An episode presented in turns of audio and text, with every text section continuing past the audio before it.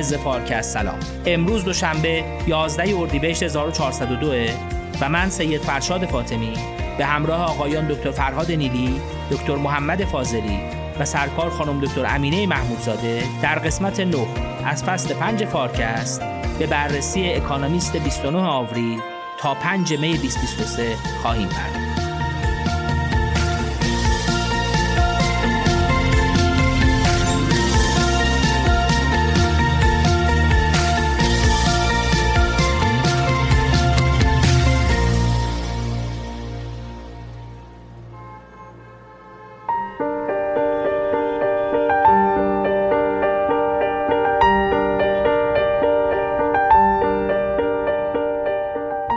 مخاطبین عزیز فارکست و دغدغه ایران. ازتون دعوت می‌کنیم تو دومین سمینار درد مشترک با موضوع غم و شادی ایرانیان. که توی هشت خرداد تو دانشگاه صنعتی شریف برگزار میشه ثبت نام کنید و حضور داشته باشید ما تو سلسله رویدادهای درد مشترک تلاش می‌کنیم دردها و دغدغه های مشترک ایرانیان رو از جنبه های مختلف اقتصادی، اجتماعی، روانشناختی، سیاسی، هویتی و تاریخی بررسی کنیم و شما می‌تونید علاوه بر شرکت حضوری در سمینارها که الان ثبت نام موضوع غم و شادی ایرانیانش در جریانه پادکست ها و ویدیوکست های اون رو از کانال های مختلف فارکست، دغدغه ایران و اکو ایران ببینید و بشنوید و دنبال کنید. حضور تو این سلسله سمینارها نیاز به ثبت نام قبلی داره و شما می‌تونید برای ثبت نام به وبسایت درد مشترک که آدرسش تو کپشن همین پست نوشته شده مراجعه کنید. ما از حضورتون خوشحال و دلگرم به ادامه مسیر میشیم.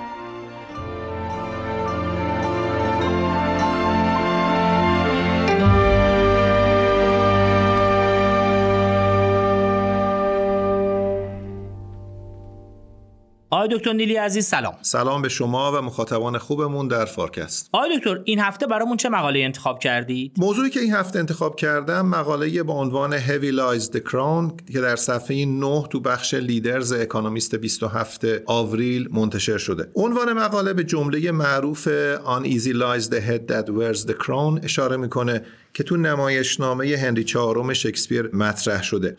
اون این جمله به معنی اینه که کسی که تاج پادشاهی به سر گذاشته نمی‌تونه شب سر راحت به بالین بذاره. به نظرم این جمله در عنوان مقاله‌ای با سوتیتر reserve currencies اشاره به این مفهوم داره که نگهبانان ارزی که سهم غالب و بلا منازع او تو مالیه بین الملل داره باید جایگاه و شأن اون رو حفظ کنن. چطور؟ مگه چه اتفاقی افتاده؟ آره ببینید همونطور که چندین بار ما تو فارکست راجع بهش صحبت کردیم به دنبال حمله روسیه به اوکراین ایالات متحده آمریکا مجموعه‌ای از تحریم های مالی رو علیه روسیه به کار بست و بعد از آزمایشی که متاسفانه با موفقیت در مورد ایران اجرا شد نمونه ای از تسلیح مالی یا financial weaponization رو علیه روسیه به کار گرفت. خانم جنت یلن وزیر خزانه داری آمریکا هفته پیش در مصاحبه با فرید زکریا در CNN اشاره کرد که تحریم های اقتصادی آمریکا علیه روسیه سلطه مالی دلار رو در معرض ریسک قرار داده. یلن تو مصاحبه گفت وقتی ما از دلار به عنوان یه ابزار تحریم علیه ملت استفاده می‌کنیم اونها رو به سمت استفاده از ارزهای جایگزین هدایت می‌کنیم و با دست خودمون هژمونی یا سلطه دلار رو در معرض ریسک قرار میدیم. شاید حالا برای مخاطب ما معلوم بشه که چرا اکانومیست با تغییراتی در جمله معروف شکسپیر در هنری چهارم برای بیان منظور خودش استفاده کرده. در واقع به نظرم به تعبیر اقتصادی خانم یلن داره تو اون مصاحبه به عنوان یک اقتصاددان برجسته میگه آقا دلار الان یک کالای عمومی جهانیه یک global public goods ه.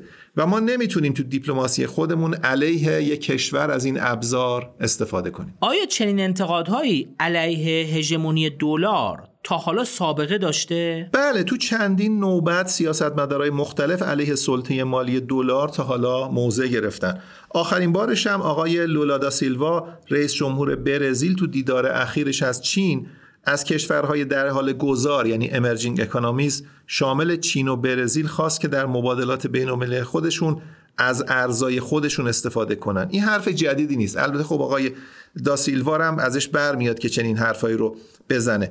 اما موزگیری اخیر وزیر خزانه داری آمریکا به عنوان یه مقام رسمی علیه سوء استفاده از دلار در اعمال فشار علیه کشورها تا جایی که من سراغ دارم اولین موزگیری رسمی یک مقام داخل در واقع دستگاه رسمی و ادمنستریشن آمریکا علیه موضوع و با توجه به جایگاه خانم یلن جایگاه علمی و حرفه‌ای خانم یلن به نظرم این رو باید یک ارزیابی جدید تلقی کرد یلن تو همون مصاحبه هشدار میده تو مصاحبهش با فرید زکریا هشدار میده که فشارهای آمریکا ممکنه چین، روسیه و ایران رو به فکر گزینه های بدیل به جای دلار برای تصفیه مبادلات خارجی خودشون سوق بده. جالبه اساسا چرا بحث هژمونی دلار هر چند وقت یه بار تو رسانه ها مطرح میشه؟ علتش به نظرم خب اعتراض سیاستمدارا حتی بانکدارا و فعالان اقتصادی دموکراتیک به انحصار آمریکا بر نظام مالیه بین چیزی که به عنوان هژمونی یا سلطه دلار ازش ذکر میشه. ببینید الان حدود 75 ساله که دلار ارز بلا منازه تو مبادلات مالی جهانیه. و ارز منتخب بانکهای مرکزی برای پورتفوگردانی. به قول اکانومیست تو روزای بارانی همه پناه می‌برن به دلار.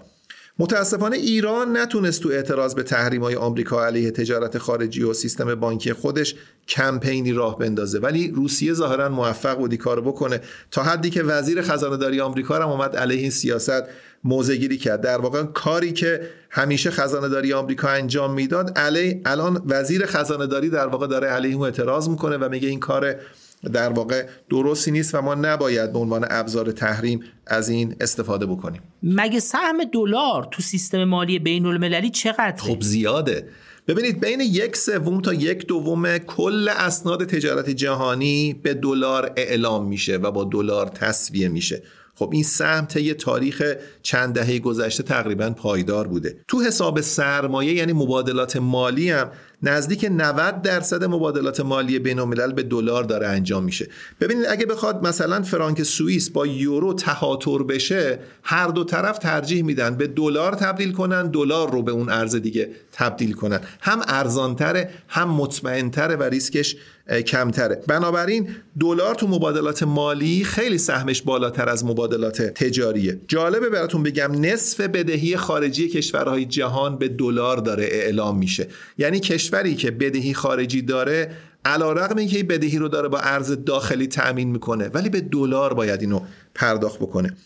به علاوه به رغم کاهش سهم دلار تو پورتفوی بانک های مرکزی که عمدتا ناشی از سیاست اخیر بانک مرکزی روسیه است هنوز 60 درصد ذخایر ارزی جهان به دلاره. هیچ یک از این چهار تا عددی که گفتم در آینده نزدیک به نظر نمی‌رسه که تغییر بکنه. بنابراین واقعا دلار ارز مسلطه. عجب! پس واقعا دلار یک ارز مسلط تو دنیای امروز. آیا تحلیل شما اینه که جایگزینی برای دلار قابل تصور نیست؟ نه من چنین چیزی رو نمیگم. فقط دارم میگم که ما داریم راجع به یک نهادی صحبت می‌کنیم که 75 سال در واقع مسلط بوده. 75 سال یک رویه در واقع عمل کرده و در کوتاه مدت طبیعتا قابل تغییر نیست. هرچند تحولات خیلی بزرگی الان داره شکل می‌گیره. اولا چین در واقع داره یه سیستمی رو جایگزین سویفت می‌کنه به نام سیپس که تو مبادلات بین المللی در واقع می‌تونه به جای سویفت عمل بکنه. این نکته اول. نکته دوم چین یه پروژه جهانی به راه انداخته. هم ازش اطلاع دارن. پروژه کمربند و جاده BRI که تو این پروژه اون اثر شبکه یا اون network effect ی رو که هر پولی احتیاج داره به اتکای اون جهان روا بشه رو عملا چین داره برای یوان خودش داره در واقع تدارک می‌بینه. سوم بانک مرکزی روسیه صراحتا اعلام کرد نه در گفتار در عمل که داره دلار رو توی پورتفوی خودش جایگزین می‌کنه با یوان و یک علامت بزرگ بود. عربستان سعودی هم اعلام کرد که پترودلارها رو ممکنه جایگزین کنه با یوان.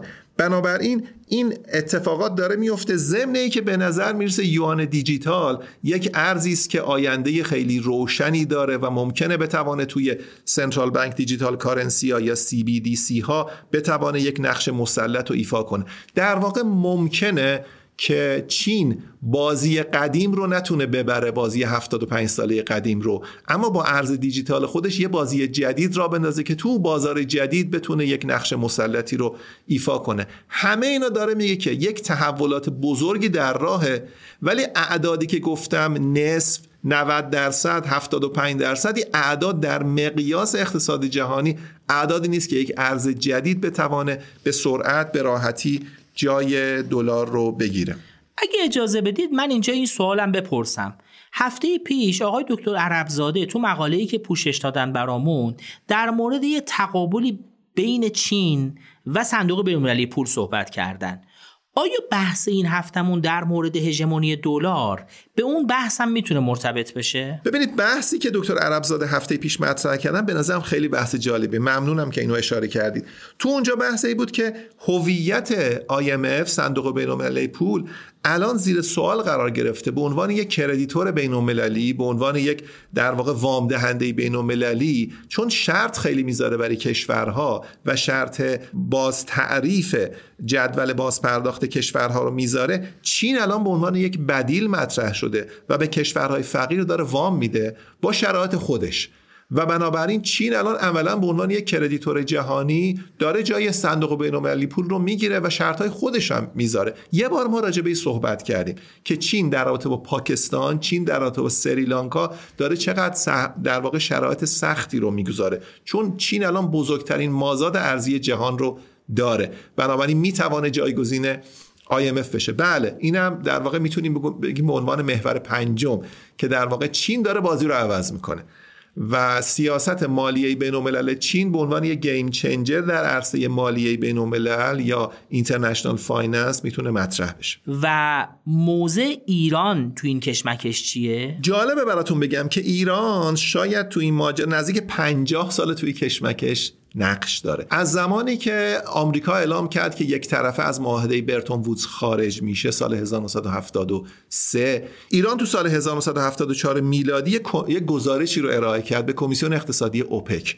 که آیا ارز جایگزینی به جای دلار قابل طرح یا نه. یک سالی موضوع توی کمیسیون اقتصادی اوپک مطرح بود و جالبه بعد از یک سال کشورهای عضو اوپک به این نتیجه رسیدن که نه تنها ارز جایگزینی برای دلار تو دریافتای ارزی فروش نفت وجود نداره بلکه مجموعه از ارزها هم نمی‌توانه جایگزین دلار بشه. توجه کنید اون زمان چیزی به نام یورو وجود نداشت. اون زمان یوان اصلا نقشی نداشت در مبادلات بین الملل. پوند انگلیس بود فرانک سوئیس بود در اون زمان. مجددا سال 1380 یا 2001 میلادی ایران با همفکری تعدادی کشور آسیایی طرح ایجاد صندوق آسیایی پول رو مطرح کرد. جایگزین صندوق بین‌المللی پول به عنوان بدیل با هدف جدایی از دلار آمریکا با موفقیت قرین نبود. از اون به بعد هر زمان دولت جدیدی میاد انگار یه دینو می‌ذارن رو میز رئیس دولت و رؤسای دولت های ما میان موزگیری می‌کنن. متاسفانه بعضا هیجانی متاسفانه بعضا نپخته که ما می‌توانیم دلار زدایی رو در واقع در دستور کار قرار بدیم. به نظرم فروتنی چین و تدبیر چین و هوشمندی چین که این هدف بزرگ رو قدم به قدم داره می‌بره جلو اونم با اقتصادی که به زودی که اقتصاد اول جهان خواهد شد برای ما آموزنده باید باشه.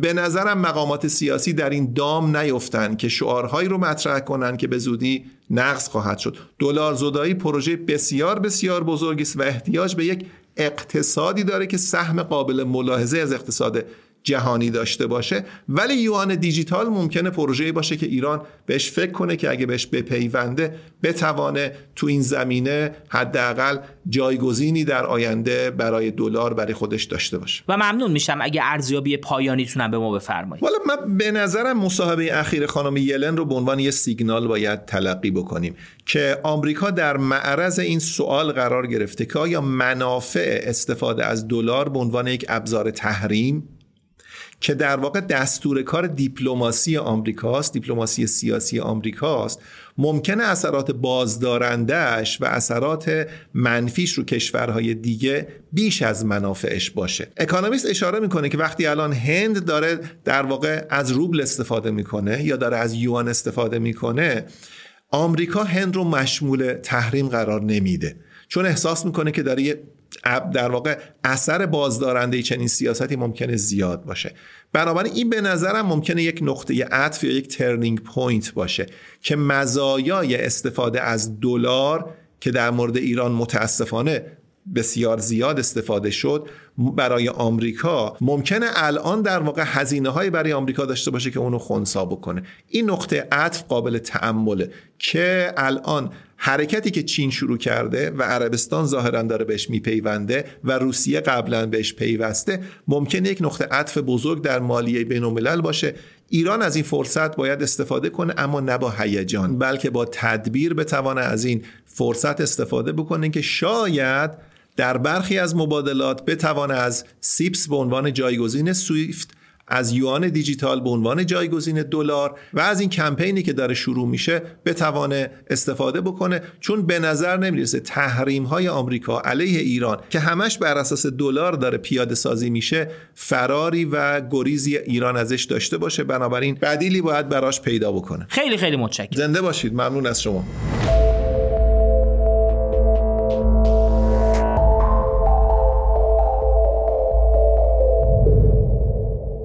آقای دکتر فاضلی عزیز سلام روزتون بخیر. سلام خدمت شما و همه شنوندگان فارکست امروز برامون چه مقاله آماده کردید آقای دکتر؟ یه مقاله رو اکونومیست چاپ کرده تحت عنوان Xivilisation. این C civilisation رو برداشته و اسم شی جینپینگ رو گذاشته و میشه اسمش رو گذاشت تمدن شی و مقاله در مورد چی صحبت می‌کنه؟ تمدن شی منظورش چیه؟ ببینید مقاله داره میگه که آقای شی از اون موقع که در قدرت قرار گرفته به عنوان رئیس جمهور چین سه برنامه جهانی global رو اعلام کرده. اولیش بود Global Development Initiative مشهور به GDI یعنی ابتکار توسعه جهانی یا ابتکار جهانی توسعه. بعدها شی ابتکاری رو معرفی کرد تحت عنوان Global Security Initiative یعنی ابتکار جهانی امنیت. و الان شی یک یک global دیگه معرفی کرده تحت عنوان Global Civilization Initiative که حالا رسانه های چینی اون رو تحت عنوان Xivilization معرفی کردن. جوهره این پیشنهاد اینه که باید برگردیم به تاریخ یعنی وقتی که ساموئل هانتینگتون مفهوم جنگ تمدن ها یا conflict of civilizations رو مطرح کرد مقابله تمدن ها و برای خواننده ایرانی یا شنونده ایرانی هم می‌تونه جالب باشه چون همون موقع هم در ایران در تقابل با اون ایده مفهوم گفتگوی تمدن ها رو محمد خاتمی مطرح کرد در سازمان ملل. حالا چینی ها دارن این بحث رو مطرح می‌کنن با رهبری شی که تمدن ها باید همدیگر رو تحمل کنن. هرچند اکونومیست معتقد در پس این ایده اینه که غرب باید فشار خودش برای تحمیل کردن خواسته های ارزشیش یعنی ارزش های خودش که من فکر می‌کنم در رأس این ارزش ها که غرب ازش حمایت می‌کنه و در مقابل چین به کار می‌گیره داستان دموکراسی است دموکراسی و حقوق بشر. به یه نوعی چینی ها با این طرح GCI یا Global Civilization Initiative دارن به غرب میگن که شما بیایید با هم زندگی بکنیم و ما به شیوه خودمون شما به شیوه خودتون. ظاهرا اون طرح اولی که GDI بود 2021 طرح شده. مقاله نویس دلیلی میگه که timing اعلام این ابتکارا به چه دلیل بوده؟ خب شی چند سالی از تو چین قدرت داره. چرا الان این کارا کرده؟ و دوم آیا استقبالی هم شده ازش؟ reaction کشورها تو این دو سه ساله خب اول کار خب GDI انجام شده و GCI که آخریش که چند ماه بوده استقبال بشه ترتیب. من ندیدم که با اینکه دو سه بار مقاله رو خوندم ندیدم که به این پرداخته باشه که چرا این اول GDI بعد GSI و بعد GCI الان مطرح میشه. اما یه جورایی میشه حد زد که چگونه این اتفاق میفته. چینی ها در مقابل غربی ها و به رهبری آمریکایی ها که بحث از این می‌کنن که ارزش های غربی مثل دموکراسی حقوق بشر اینها گسترش پیدا کنه چینی ها سردمدار این بودن که اولویت توسعه اقتصادی بر ارزش ها همه می‌تونن ارزش های خودشون رو داشته باشن و کافیه که توسعه پیدا کنیم و هر کسی بتونه اقتصاد پیشرفته تری داشته باشه. ولی کاری به ارزش های سایر کشورها هم ندارن. یعنی حداقل در ظاهر این گونه است که ندارن. یا ممکنه این تصور رو داشته باشن که کمونیسم چینی اساسا اون قدرت نرمی رو برای اینکه جهان رو قانع بکنه نداره. بنابراین خیلی بهتره که اون اوضاع اقتصادی بهبود پیدا کنه. بنابراین من می‌تونم بفهمم که یا حدس بزنم که چرا اول باید Global Development Initiative رو ارائه کرد. چون او یک طرحی است برای اینکه وضعیت اقتصادی بهتر بشه. خب چینی ها که نمی‌تونن نسبت به مقوله امنیت هم بی تفاوت باشن. شما اگه قرار باشه در یه جایی توسعه بدین زیر ساخت ایجاد بکنین باید امنیتش هم باشه تو دوام داشته باشه. بنابراین این Global Security Initiative هم به عنوان GSI دومی میاد. و GCI ابتکار جهانی تمدن می‌تونه اینجوری باشه که چینی ها دارن در کنار قدرت سخت که اقتصاد و امنیت رو در بر می‌گیره هم یک گفتمان متقاعد کننده تری رو در مقابل دموکراسی و حقوق بشر امریکایی در پیش گرفتن تا بگن که هر کسی ارزش های فرهنگی خودش رو می‌تونه داشته باشه. به علاوه اینکه یک قدرت قانع کنندگی رو یادتون هست خانم کلینتون و خیلی های دیگه از smart power حرف می‌زدن. smart power به معنای ترکیبی از قدرت نرم و قدرت سخت.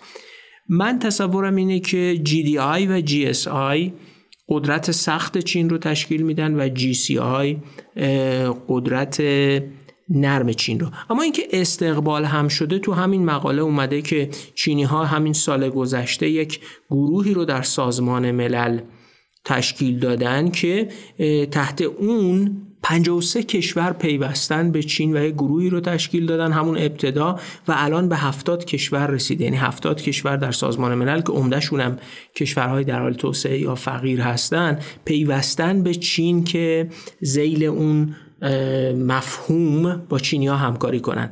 نکته دومش اینه که در مقاله آورده که در مقطعی یه مدتی بعد از اینکه بایدن یک در فضای مجازی 85 کشور رو کنار هم قرار داد که درباره دموکراسی حرف بزنن. چینی ها هم 500 سازمان سیاسی رو در یک گرد همایی مجازی جمع کردن و اونجا درباره همین ایده هاشون همین ایده هایی که در اصل در جوهرش اون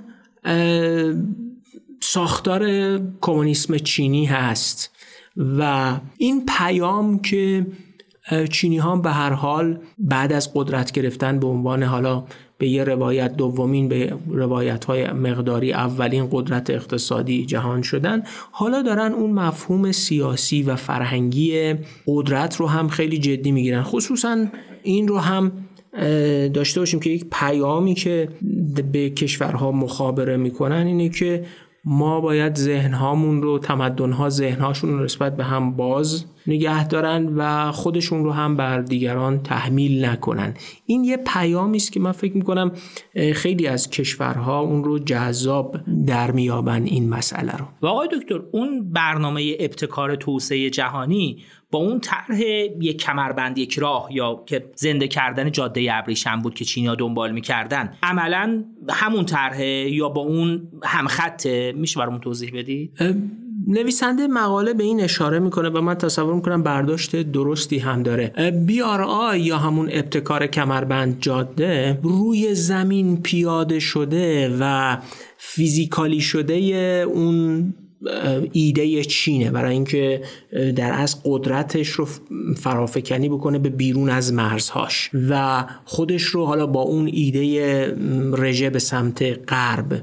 چون اونا تصورشون اینه که در ساحل شرقی با ژاپن و با دریای جنوبی چین مواجهن و ناوگان آمریکا در آسیا پاسیفیک و بنابراین ولی اونجایی که می‌تونن خودشون رو قدرتشون رو فرافکنی کنن به سمت بیرون به سمت آسیای میانه و خشکی های آسیا و اوراسیاست اون حالت فیزیکی و تحقق یافته ایده اقتصادی چینه. GDI وجه تئوریک اجماع ساز و گفتمانی اونه. یعنی به کشورهای فقیر پیغام میدن که ما با ارزش های شما کاری نداریم ما به توسعهتون می‌خوایم کمک کنیم. جالبه یه جایی فرانکوپن تو این کتاب راه های ابریشم میگه هر چقدر که پیامی که آمریکایی‌ها به جهان میدن پیام بی ثبات کننده پیام مبهمیه دائم به جهان پیام تحریم میدن. هر کی از تخطی کنه تر. چینی ها یه پیام منسجم میدن. کمکتون می‌کنیم آموزش و گستر این که لایه زیریش چیه؟ سرمایه گذاری می‌کنیم پول میاریم یادم یکی از این مقامات ویتنامی گفته بود که بقیه هم ایده های خوب دارن. مهم اینه که چینی ها پولش هم دارن. یعنی پول اجرا کردنش هم دارن. فقط ایده نیست. جی دی آی اون ایده منسجم کننده طرحهای چینه. و به تعبیر نویسنده مثل یه هواپیمایی میمونه که دو موتور است. یه موتور فیزیکی داره همون بی آر آی طرح کمربند و جاده یه موتور تئوریک هم داره که البته پشتوانه مالی چین رو هم داره تحت عنوان جی دی آی. و آقای دکتر این جی سی آی را که در از ابتکار جهانی تمدنیه بر چی می‌خوان پایه گذاری کنن؟ یعنی مثلا آمریکا یا غرب یا فرمودید بر مبنای دموکراسی و مثلا اصول حقوق بشر میگن. چینی ها مبنا رو بر چی می‌ذارن؟ بازگشت به فرهنگ چینی. یعنی اونا حتی تو سطح دانشگاه هاشون و در سطح تئوریک هم دارن در باب این کار می‌کنن که چین تنها حکومت مدرن دنیاست که از یه تمدن باستانی تاریخی در اومده. حتی از غربی هایی که یه همچین نگاهی دارن خیلی حمایت می‌کنن. نویسنده از یه محقق انگلیسی حرف می‌زنه که کتابش تو چین بستسلر شده و چینی هم خیلی ازش حمایتش کردن دعوتش کردن و حتی یه محقق چینی که شی بردتش در کمیته مرکزی حزب کمونیست تا اعضای پولیتبرو رو درباره فرهنگ چینی، فرهنگ باستانی و علاقه خود شی به احیای کنفوسیوس یعنی هر چقدر که به قول نویسنده ماو کنفوسیوس رو به نوعی در اندیشه چینی و در سیاست چینی سرکوب می‌کرد شی داره او رو برمیگردونه. یعنی چینیا اون وجه قدرت نرم رو جدی گرفتن و می‌خوان برن و از درون فرهنگ چینی این رو بیارن. نویسنده یه جا میگه که حرف شینه که اعتماد به نفس یا خود اتکایی چین باید بر چهار اصل بنا بشه و از اون چهار اصل سه تاش کمونیسم چینیه مرتبط با کمونیسم چینیه و یکیش هست فرهنگ چینی. به هم خاطر چینی یک برنامه گسترده دارن برای می‌دونین که مثلا این انستیتوهای کنفوسیوس رو هم در سراسر جهان گسترش دادن. موسیقی چینی تئاتر چینی هر چیزی که از این حوزه چینی میاد رو او رو هم دارن خیلی پروموت می‌کنن و گسترش میدن. جالبه که غربی ها هم به نوعی مقابله کردن و حتی نویسنده هم اشاره کرده که تو بسیاری از دانشگاه ها و کشورهای غربی شروع کردن این مؤسسه های کنفوسیوس رو که مورد حمایت دولت چین هستن رو ببندن. و البته ایدهش اینه که حداقل ایده خودش اینه که این مقابله با فرهنگ چینی نیست. این مؤسسات رو چین بهانه کرده از مسیر اونها نفوذ سیاسی می‌کنه. و گفته کسی با اون مثلا فلسفه چند هزار ساله کنفوسیوس مشکلی نداره. ولی به حال نشان میده که چینی ها غیر از اینکه اقتصادشون رو گسترش دادن دومین هزینه نظامی ارتش دنیا رو دارن غیر از اینکه در حوزه سیاسی امنیتی با روس ها یک نزدیکی دارن و مدعی یک گفتمان جدیدی هستند حوزه فرهنگ حوزه قدرت نرم و نفوذ در حوزه افکار جهانی رو هم جدی گرفتن و گفتمانی هم که انتخاب کردن به اون گفتمان اقتصادیشون این چینی هاست دهه هاست دارن میگن خیزش آرام. ما داریم بزرگ میشیم ولی کار به کار کسی نداریم. در حوزه گفتمان فرهنگی هم دارن همین کارو می‌کنن. یعنی اینکه عیسی به دین خودش موسی به دین خودش ما لزومی نداره که تمدن بر همدیگه چیزی رو تحمیل بکنن. نمی‌تونیم بگیم عاقبتش چه خواهد بود ولی به هر حال نشان می‌دهد که چینیا برای این حوزه هم برنامه دارن و خیلی منسجم هم کار می‌کنن. یعنی این مثلث GDI, GSI و GCI نشون میده که برنامه منسجمی در حزب کمونیست وجود داره برای این گفتمانسازی چین در سطح جهانی. آقای دکتر فاضلی خیلی خیلی متشکرم. موضوع جدید و جذابی بود. امیدوارم هفته های آینده خدمت شما باشیم. موفق باشین.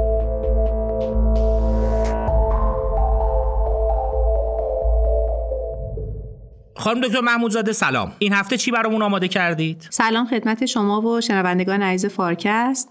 من از اکانومیست 29 آوریل یه مقاله تحت عنوان بمبئی رو فراموش کنید صفحه 69 انتخاب کردم.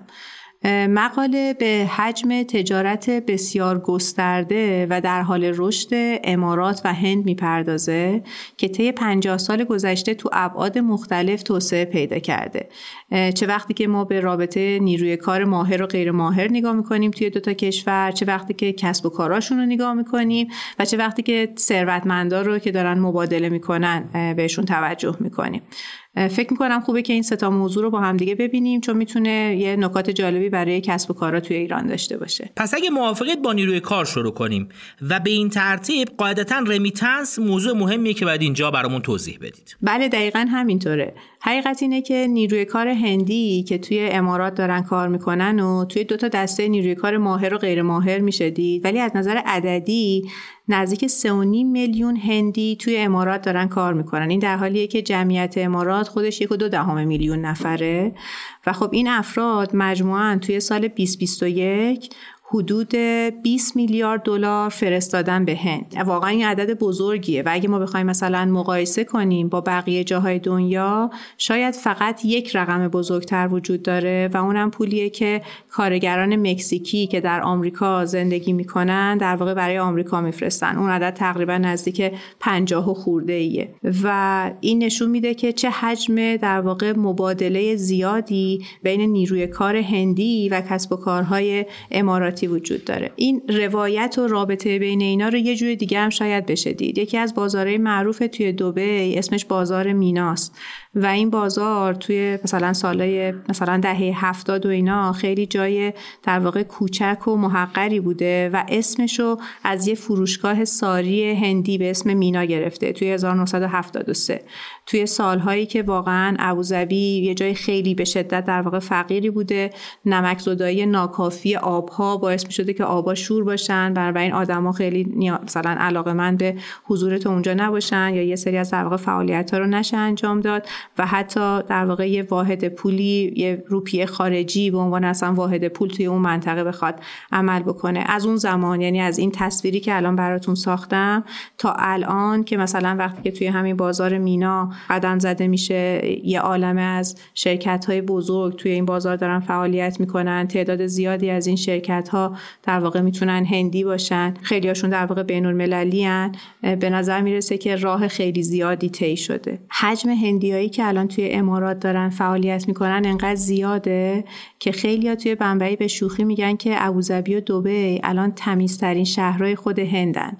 در عمل برای امارات هند تبدیل شده به منبع غذا و جواهرات و چرم و دارو و فرصت های سرمایه گذاری و از اون طرف برای هند امارات تبدیل شده به یه منبع حیاتی برای سرمایه و یه جایی که در واقع کسب و کارهای هندی می‌تونن خیلی راحتتر و به دور از اون تشریفات و موانعی که توی محیط کسب و کار خود هند وجود داره به فعالیت های خودشون ادامه بدن. علاوه بر این وقتی که به بازار نیروی کار ماهرم نگاه می‌کنیم توی امارات نقش هندیا خیلی پررنگه.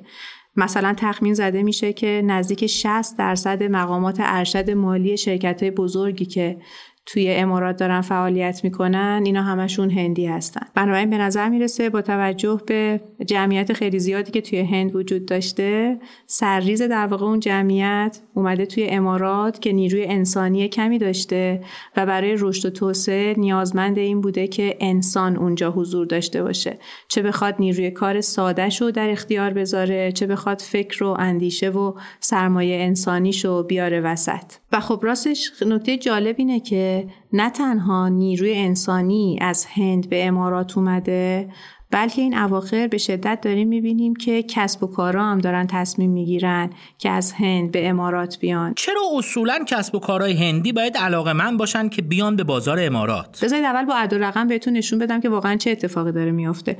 اتاق بازرگانی نشون میده که حدود 11 هزار تا شرکت هندی توی سال 2022 فقط توی سال 2022 توی امارات در واقع تشکیل شدن و در مجموع 83 هزار تا شرکت هندی هندی الان دارن توی در واقع امارات فعالیت می‌کنن و روابط تجاری بین دو کشور روز به روز داره گسترده تر میشه. اینو یه بروز دیگه ما می‌تونیم براش ببینیم. مثلا فرض کنید که شرکت هواپیمایی امارات الان به صورت هفتگی 66 هزار تا صندلی برای پرواز بین هند و امارات داره و این 66 هزار تا محدود شده است توسط دولت هند به خاطر اینکه در واقع خود هوایی دیگه هم بتونن کار بکنن. عملا الان میگه 50 هزار تا صندلی دیگه هم به من بدین تو هفته.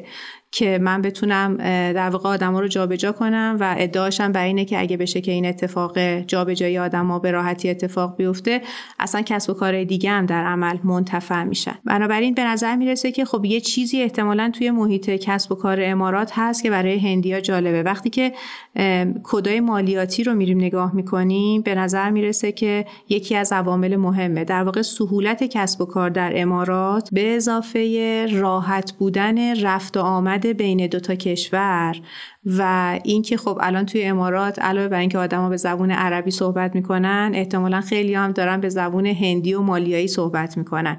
بنابراین هزینه فرهنگی کار کردن از یک محیط به محیط دیگه هم به شدت کاهش پیدا کرده.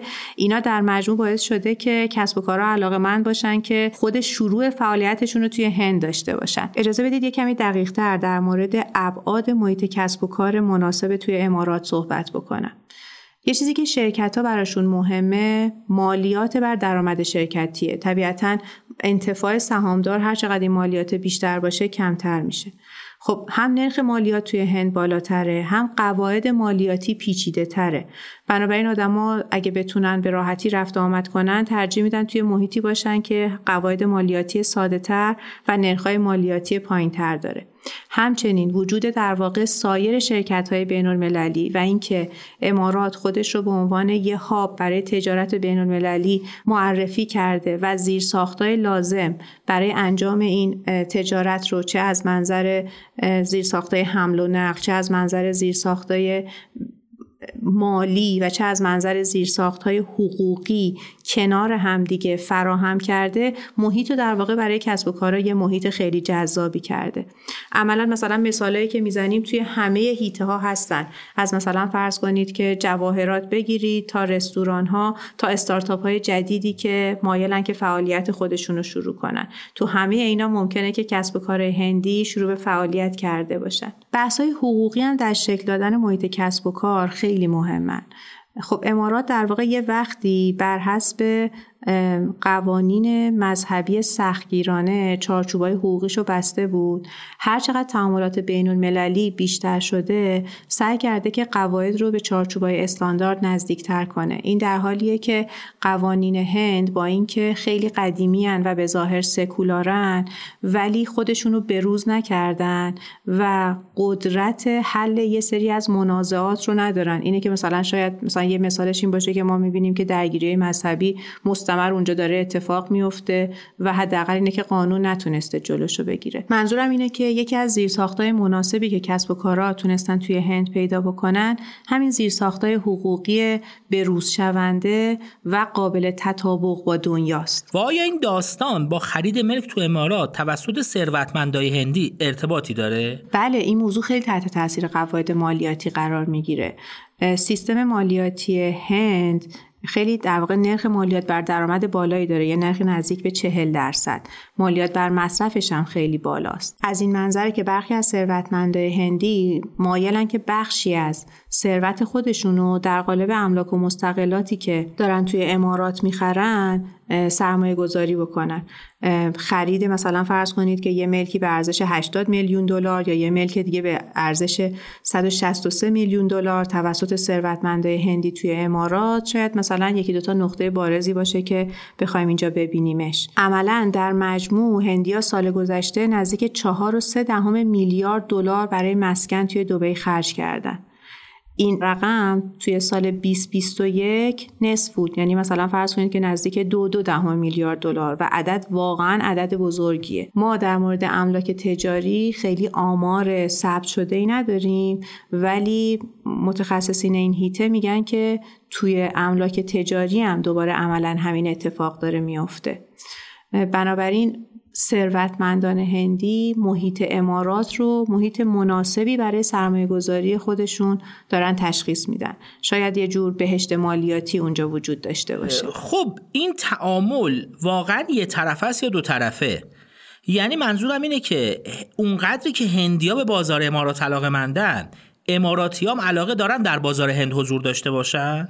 چیزی که شاید براتون جالب باشه اینه که اماراتی ها هم توی هند دارن سرمایه گذاری می‌کنن و شکل در واقع سرمایه گذاری اونا بیشتر توی صندوق های سرمایه گذاری و یه سری در واقع از شرکت های خصوصیه. مثلا بین سال 2018 تا 2022 اماراتی نزدیک 34 میلیارد دلار توی صندوق های سرمایه گذاری هندی سرمایه گذاری کردن و این رقم به نظر می‌رسه که همچنان در حال افزایش بخواد باشه. به نظر می‌رسه یه تعاملی در واقع داره شکل می‌گیره و اونم اینه که هند با توجه به نیروی انسانی زیادی که داره و محیط کسب و کاری که هنوز به خوبی محیط کسب و کار امارات نیست داره نیروی انسانی و بخشی از ثروت خودش رو میفرسته توی امارات و از اون طرف در واقع ثروتمندای اماراتی این امکان دارن که از محیط داخل هند فرصتهای سرمایه گذاری و استارتاپ هایی که اونجا می‌تونن شکل بگیرن و یونیکورنایی که ممکنه یه وقتی ایجاد بشن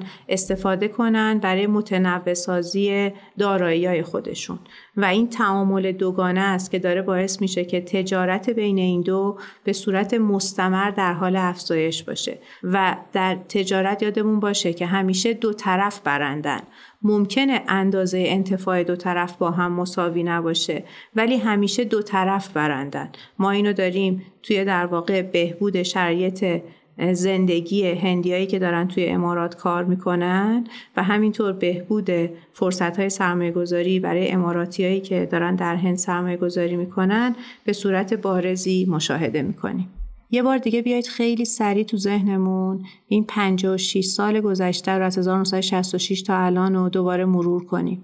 از زمانی که امارات واحد پول نداشته و این روپیه خارجی به عنوان واحد پول اونجا استفاده می شده تا الان که افراد و منابع مالی مستمرن تو واحد روز و ساعت دارن جابجا میشن و خلق ارزش می‌کنن محیط جغرافیایی امارات هیچ تغییری نکرده. چیز دیگری بوده که در امارات تغییر کرده؟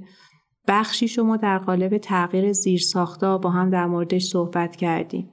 زیرساختای حقوقی زیرساختای مالیاتی زیرساختای مالی و زیرساختای حمل و نقل. و همیشه وقتی که به رشد آدم فکر می‌کنه سوالی که طرح میشه اینه که چی توی یه جامعه کلید خورده که تصمیم به تغییر این زیرساختا گرفته شده که بعدش این حجم از تجارت اتفاق افتاده و احتمالا روی زندگی میلیون ها نفر اثر گذاشته. خانم دکتر محمودزاده خیلی متشکرم. خیلی از فرصتی که در اختیارم قرار دادید متشکرم.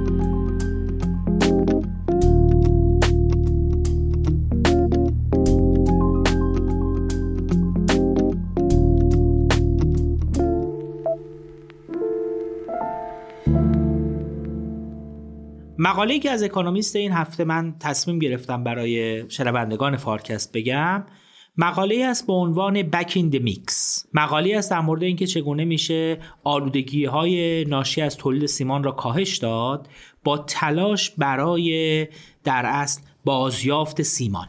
عنوان مقاله که the Mix عملا از اینجا میاد که نویسندگان مقاله دارن تکنولوژی رو توضیح میدن که اون تکنولوژی تلاش می‌کنه سیمان را بازیافت کنه از بتونهایی که از تخریب ساختمانهای قدیمی حاصل میشن. مقاله به این ترتیب شروع می‌کنه. بتون که عملا از ترکیب سیمان و شن تولید میشه دومین ماده پرمصرف در دنیاست بعد از آب و تقریبا سه تن بتون در هر سال به ازای هر نفر که توی دنیا زندگی می‌کنه مصرف میشه. بسیاری از ساختمون ها به بتون وابستن و این واقعیت را کنار اون موضوع باید بذاریم که تکنولوژی تولید سیمان یه تکنولوژی هست که شدیدن تولید گاز CO2 می‌کنه. به ازای تولید هر تن سیمان تقریبا یک تن دیوکسید کربن به فضا متساعد میشه و به این ترتیب تولید سیمان یه فرایند شدیدن آلوده کننده محیط زیسته. البته مطالعات زیادی شده که تلاش بشه میزان آلاینده های حاصل از سیمان کاهش پیدا بکنه یا اینکه تلاش بشه. یه ماده جایگزین سیمان بشه توی تولید بتون که تولید اون ماده کمتر ایجاد آلودگی بکنه و یا اینکه تکنولوژی هایی را پیشنهاد بدن که CO2 حاصل را به ترتیب هایی مصرف کنند یکی از اون ترتیبات مثلا اینه که این CO2 حاصل را در زیر زمین محبوس کنن. هر دوی این تلاش ها تا الان ناکام مونده. ولیکن اخیرا یه تلاش دیگه شروع شده و یه ایده جدید اومده در مورد بازیافت سیمان. در اوایل ماه می یه مؤسسه تحقیقاتی تحت عنوان Materials Processing Institute که در میدلزبرو انگلستانه تونسته 6 تن سیمان را از بتون بازیافت کنه. و کمپانی که پشت این ایده بوده تحت عنوان Cambridge Electric Cement امیدواره بتونه این تولید را بهش مقیاس بده و با مقیاس بزرگتر بتونه تولیدش انجام بده. اینجا یه سوالی پیش میاد که آیا به اندازه کافی بتون در از در دسترس هست برای بازیافت؟ که بتونه مشکل سیمان رو حل بکنه یا نه یه برآوردی انجام شده که اگر به میزان ساختمون هایی که تخریب میشن و بتون هایی که از اونها حاصل میشن توجه بکنیم ممکنه بتونه بین یک چهارم تا نیمی از نیاز سالانه انگلستان از محل بتون هایی که بازیافت میشه تو انگلستان حاصل بشه. و مقاله اشاره می‌کنه که ایده بازیافت سیمان یه ایده قدیمیه. نکته ای که وجود داره همواره مشکل این بوده که سیمانی که از بازیافت بتون حاصل میشه کیفیتش پایین بوده و به نظر میاد تو فرایند جدیدی که این مؤسسه تحقیقاتی داره اونو امتحان می‌کنه و اونو تست می‌کنه موفق شدن سیمان با کیفیت مناسب را از بازیافت بتون حاصل کنن. و از نظر پیشرفت به سمت صنعتی شدن دو تا شرکت ساختمانسازی تو انگلستان امیدوارن که بتونن سال آینده اولین ساختمون ها را با استفاده از سیمان بازیافت شده بسازن. برنامهشون هم اینه که یه ساختمونی که توی زمینی هست و برنامه تخریب اون هست از محل تخریب اون ساختمون و با استفاده از های حاصل از تخریب بتونن سیمان را بازیافت کنن و استفاده بکنن فرایندی هم که در اصل این سیمان بازیافت میشه یه فرایند بر مبنای کوره های الکتریکی هست که این کوره های الکتریکی دمای بتون را تا اندازه که مورد نیاز افزایش میده و بر اون اساس سیمان را از بتون استخراج می‌کنه. نهایتا این تلاش را باید تلاش در مجموعه تلاش هایی که برای حفاظت از محیط زیست هست از طریق بازیافت رفتن به سمت اقتصاد چرخشی و استفاده مجدد از موادی که یک بار تو فرایند تولید استفاده شدن دید. این تلاش ها و این فرایندها توی یکی دو دهه اخیر توجه های زیادی را به خودش جلب کرده و به عنوان یک کوشش برای رفتن به سمت اقتصاد سبز شدیداً مورد توجه قرار گرفته.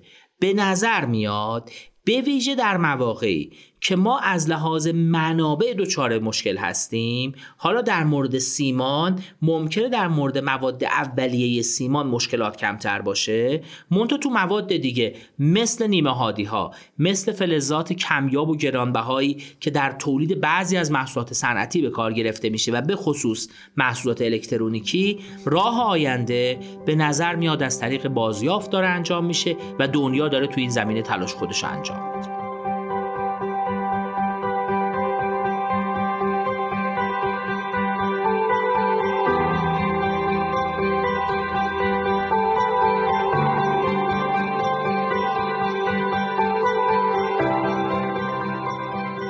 از اینکه تا انتهای قسمت 9 از فصل 5 فارکست با ما همراه بودید متشکرم.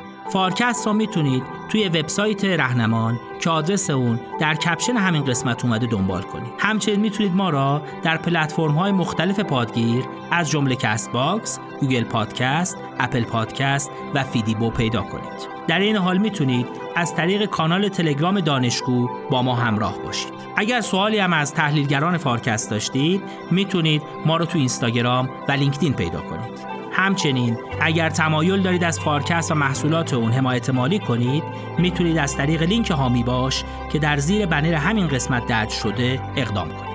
من سید فرشاد فاطمی هستم. به همراه تیم فارکست روز و روزگار بهتری را برای شما آرزو دارم.